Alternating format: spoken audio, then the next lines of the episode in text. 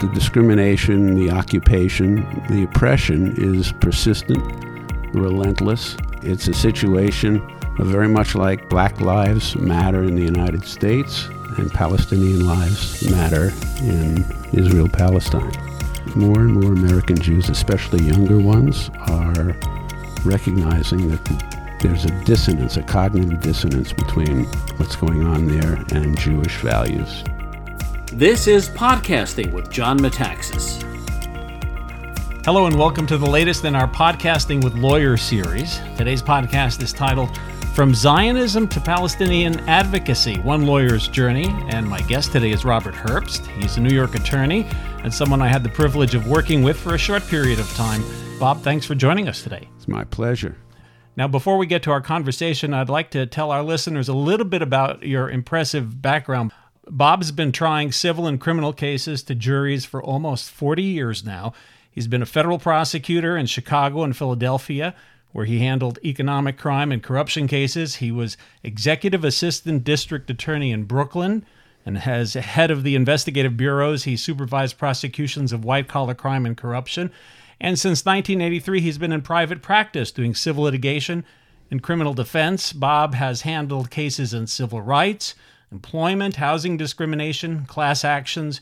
He's represented victims of police misconduct, sexual harassment, and consumer and securities fraud. He's also represented whistleblowers. Bob is a graduate of Princeton and of Yale Law School. He's taught trial practice. He's been selected as a New York super lawyer and has served on many bar association boards and committees. And on top of all that, Bob, uh, you've been an active private pilot for more than 35 years. Quite a career you've had. Well, when you put it that way, I rarely I rarely think of it that way, but I appreciate it. All right. The the one thing that jumps out from reading your resume is that you've brought a great deal of social consciousness to your law practice. That's got to be a very important part of who you are. Well, uh, it is. Uh, I went to law school at a time where uh, where we thought that we could use the law and litigation to make so social change. Uh, it hasn't quite turned out that way, but I've uh, been involved in in civil rights and human rights work uh, pretty much my entire career after getting out of prosecution. And, and today we're going to talk about a personal journey that you've made uh, to. Is it fair to call you an advocate for Palestinian rights? That is fair. All right. Uh, let's start with what, in your view, is much of the world missing about the situation between Israel and the Palestinians today? Well, I think the, the, the primary thing that's missing from the conversation is an understanding of the Palestinian experience uh, living uh, in Israel, Palestine, uh, the Holy Land. Um, when you go there, uh, you see that the um, that the discrimination, the occupation, the oppression is persistent, relentless, um, and and people uh, people don't realize it because the Palestinian narrative uh, has has not gotten uh, the recognition has not really entered the conversation until until uh, relatively recently, and um, and it needs it needs to be so that people can understand it. It's uh, it's a situation very much like uh, like Black Lives Matter in the United States, uh, and Palestinian lives matter in Israel Palestine. Now, how did you come to this viewpoint? Uh, did you always have it, and and how did that transformation happen? Well, um, you know, I come. Uh, I mean, I, I I grew up in a in a liberal Jewish family. I was bar uh, bar mitzvahed.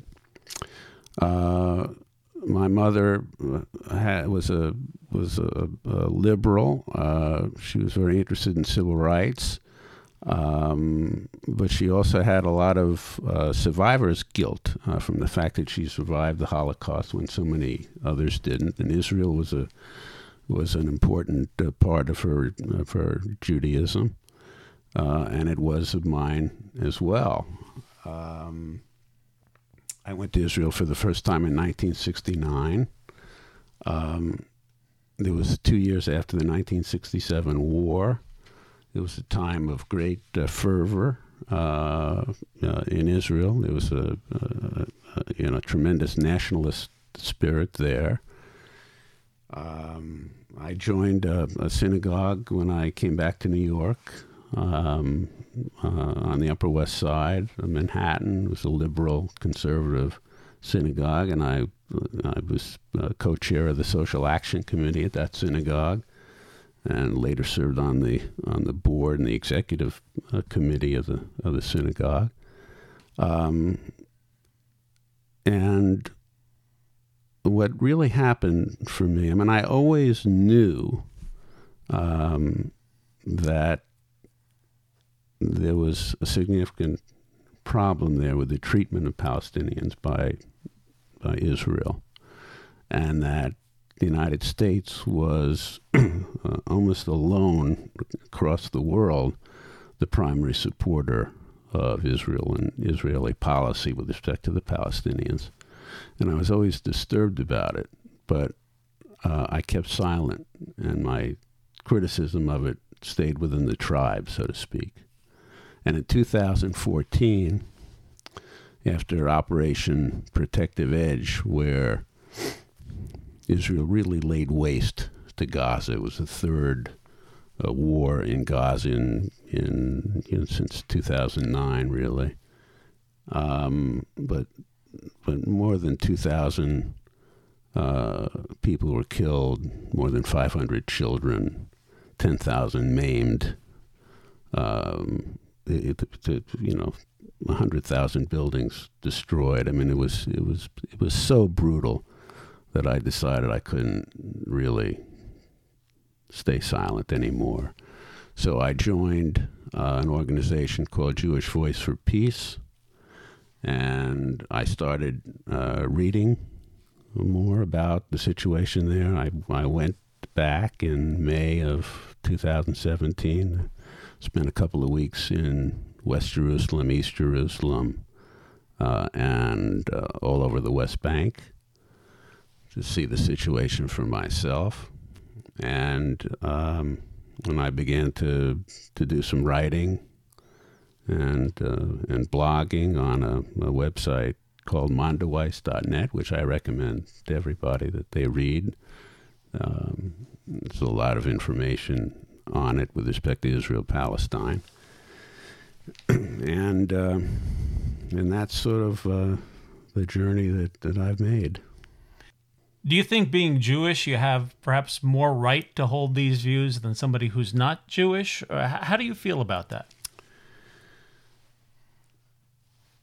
Uh, I think the short answer is no. I think that everybody, Jewish, uh, Christian, uh, atheist, agnostic, has to take a look for themselves as to what's going on there, and they have uh, every right to speak out if they're upset about about the violation of human rights and human dignity that is uh, endemic over there. And I say that uh, because I have I have uh, spoken in Christian churches. I also participated uh, at the General Synod of the United Church of Christ uh, a few years ago, where they passed a, a boycott, divestment, and sanctions resolution.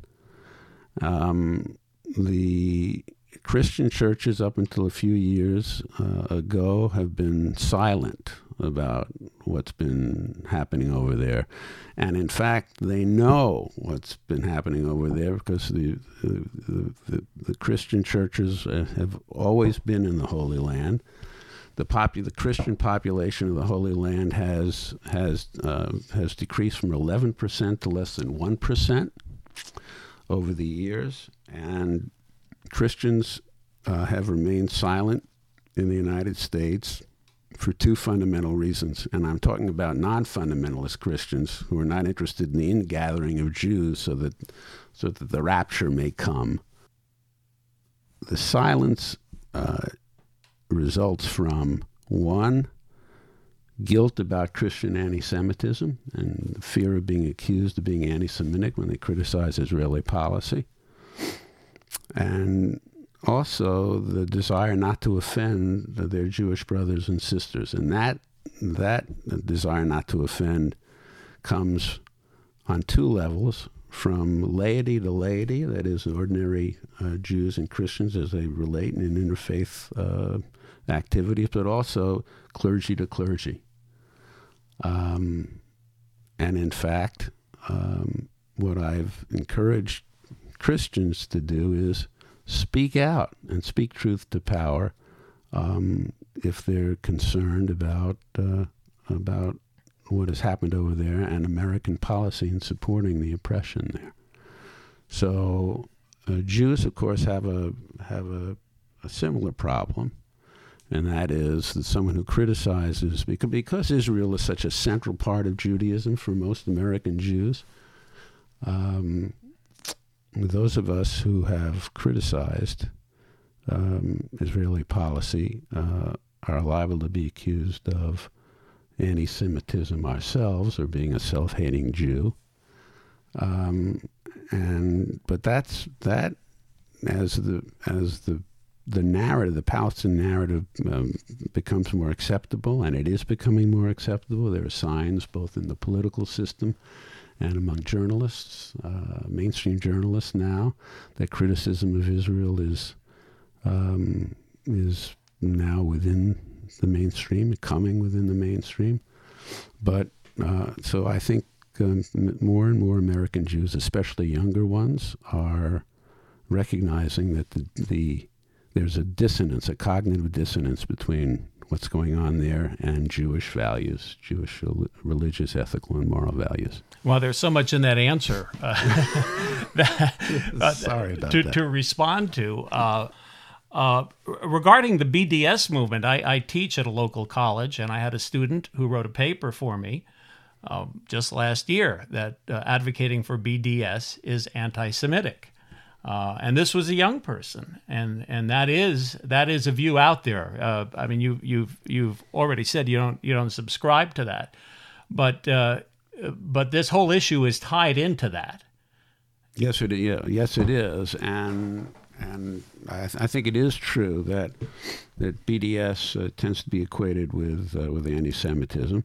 What it what it is, and uh, uh BDS arose, uh, uh, by the way, um, in 2005 when the, the, the when Palestinian civil society, hundreds of Palestinian organizations got together and decided that nonviolent protest was a more appropriate form of, of resistance than violent uh, uh, resistance or violent protest.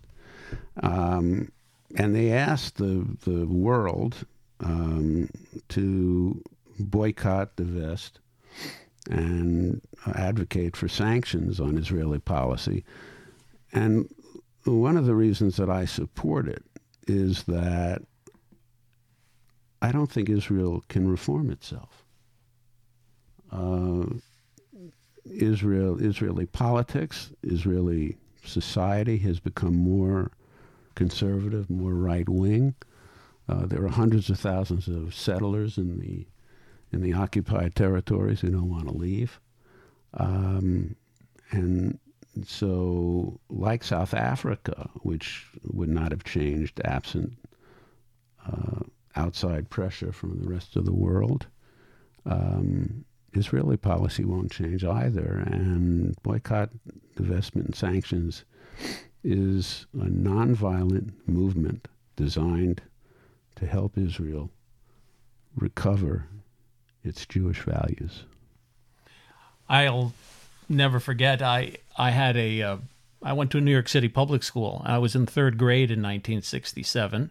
I was nine years old, and uh, our teacher at that time, a Mrs. Canbar, she had a, a, young lady. She had just gotten married. Her maiden name had been Miss Lindenbaum. She told us that Israel was going to give back the land that they took in the war because Israel was a good country. And you know, we all remember certain things that our teachers tell us, and for some reason, I never forgot that.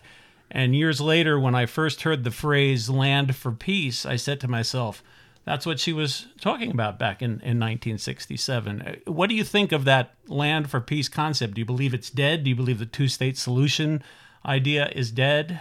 Well, that, that certainly was the idea. And for many years, I uh, hoped that a two state solution uh, uh, might be the answer and might be acceptable to Israelis. What I have found um, in my studies and in my inquiries uh, when I was over there is that it's no longer acceptable uh, to the majority of, of Israelis, and certainly not to the politicians that, that run that run the country. Um, and you know, how are uh, hundreds of thousands of settlers um, almost 100,000 of which are there for religious fundamentalist uh, reasons. How are they going to be uprooted from uh, Palestinian land, land allocated for the Palestinian state? Plus, the the the the, uh, the West Bank is is now crisscrossed by roads and walls in a way that makes uh, a contiguous, um, viable Palestinian state uh, almost an impossibility anymore. So the the there are really only two options for Israel. One is to to to remain a state which privileges Jews in rights, resources, and the right to live in dignity, and which uh, keeps underfoot uh, the Palestinians in a way that has become increasingly uh, more like and more reminiscent of, of apartheid in South Africa. That's that's that's the status quo. And the other possibility, the other option, is to create a state and there are many different formulations that are possible. Uh, federation, um, uh, and, and, so forth. I don't want to get too too technical about this at this point, but where every citizen of the of the country has equal rights and the right to an equal education, equal resources. Um, and no longer has to has to live under occupation and no longer has to be subject to the more than 50 uh, laws in Israel that discriminate in a systematic way against uh, non-Jews, and that includes the latest um, uh, really disaster, which is the the nation state law uh, that provides for self determination in the Holy Land only for Jews. Now, one answer to all that might be uh, you've got Hamas digging tunnels under the border with Gaza, you've got Hezbollah digging their own tunnels with the purpose of attacking and killing Jewish Israeli citizens.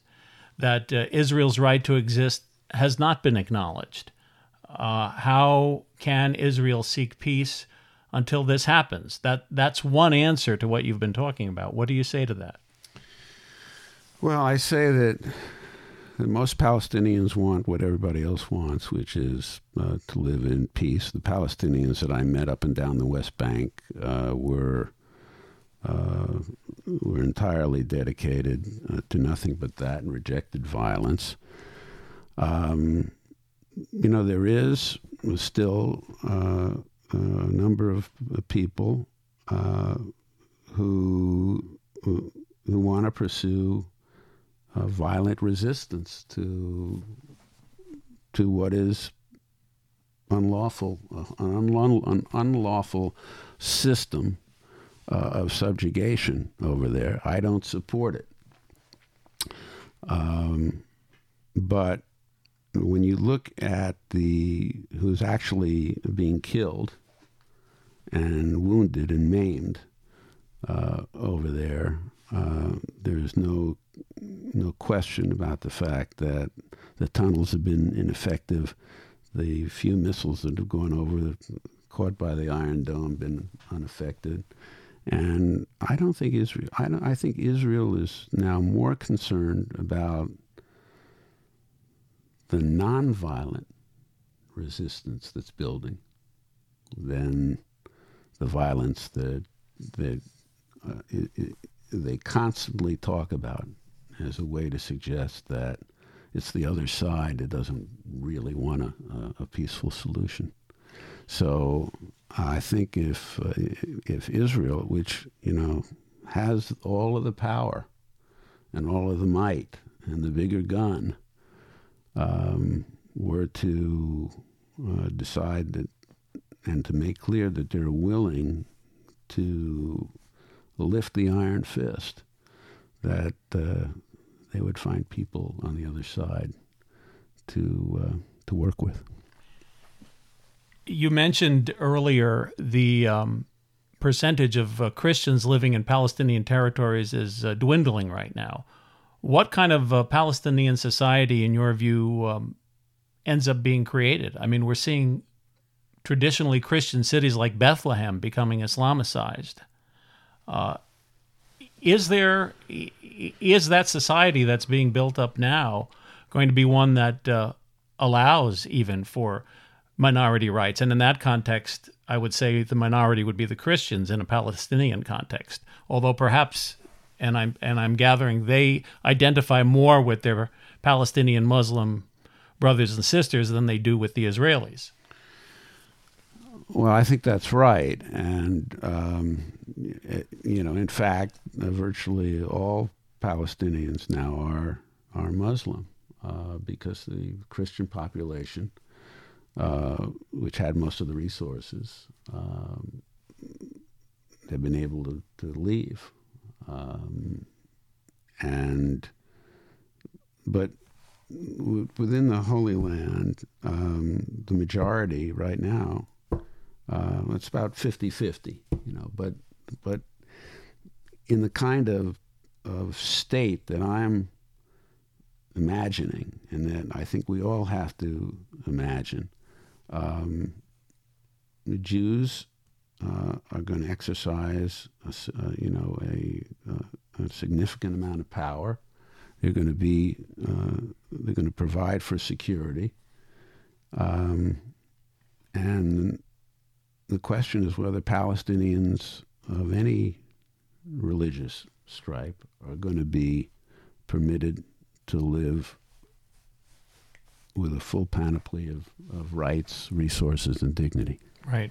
I, I you know I don't think the Christians of, of the Holy Land and of, of the Palestinian areas would necessarily agree that they're that they're all gone, and I don't think that's what, necessarily what you were saying. No, I wasn't. And uh, there are um, there are movements um, to uh, try to uh, preserve the church's place um, in in the Holy Land, and especially in Jerusalem. There have been uh, a movement recently by uh, some right wing politicians to, uh, in effect, expropriate the church properties in Jerusalem. Something which actually Netanyahu stepped in and, and kind of nipped in the bud. So it's not even so clear that uh, that you know these are two sided issues. These are multifaceted issues. I don't see how Christians can leave the Holy Land. uh, but and, and, one of the things that that might well happen if uh, there were a solution, you know, a, a good long term solution to what people call the conflict, uh, is that uh, Christian Palestinians uh, are going to return. And that brings up the question of the right of return, which is guaranteed by international law and has always been a, a significant sticking point uh, with, you know, from the Israeli side. And also a, a critically important uh, issue on the Palestinian side. And uh, and so that's that's going to have to be resolved. And I think if there if there is to be, uh, you know, an, an end to the to the conflict over a number of years, um, Israel should want to encourage the return of Palestinians because, after all, Jerusalem is the city of the three uh, three great monotheistic religions, and uh, it should want to have everybody there. So I don't presume we're going to solve the problem in this podcast, and that's not really what the podcast is about. It's really about telling your personal story. So instead of asking you where things are going to go in Israel, let me ask, uh, where is Bob Herbst going with all of this? Well, you know, Bob Herbst is now 71 years old.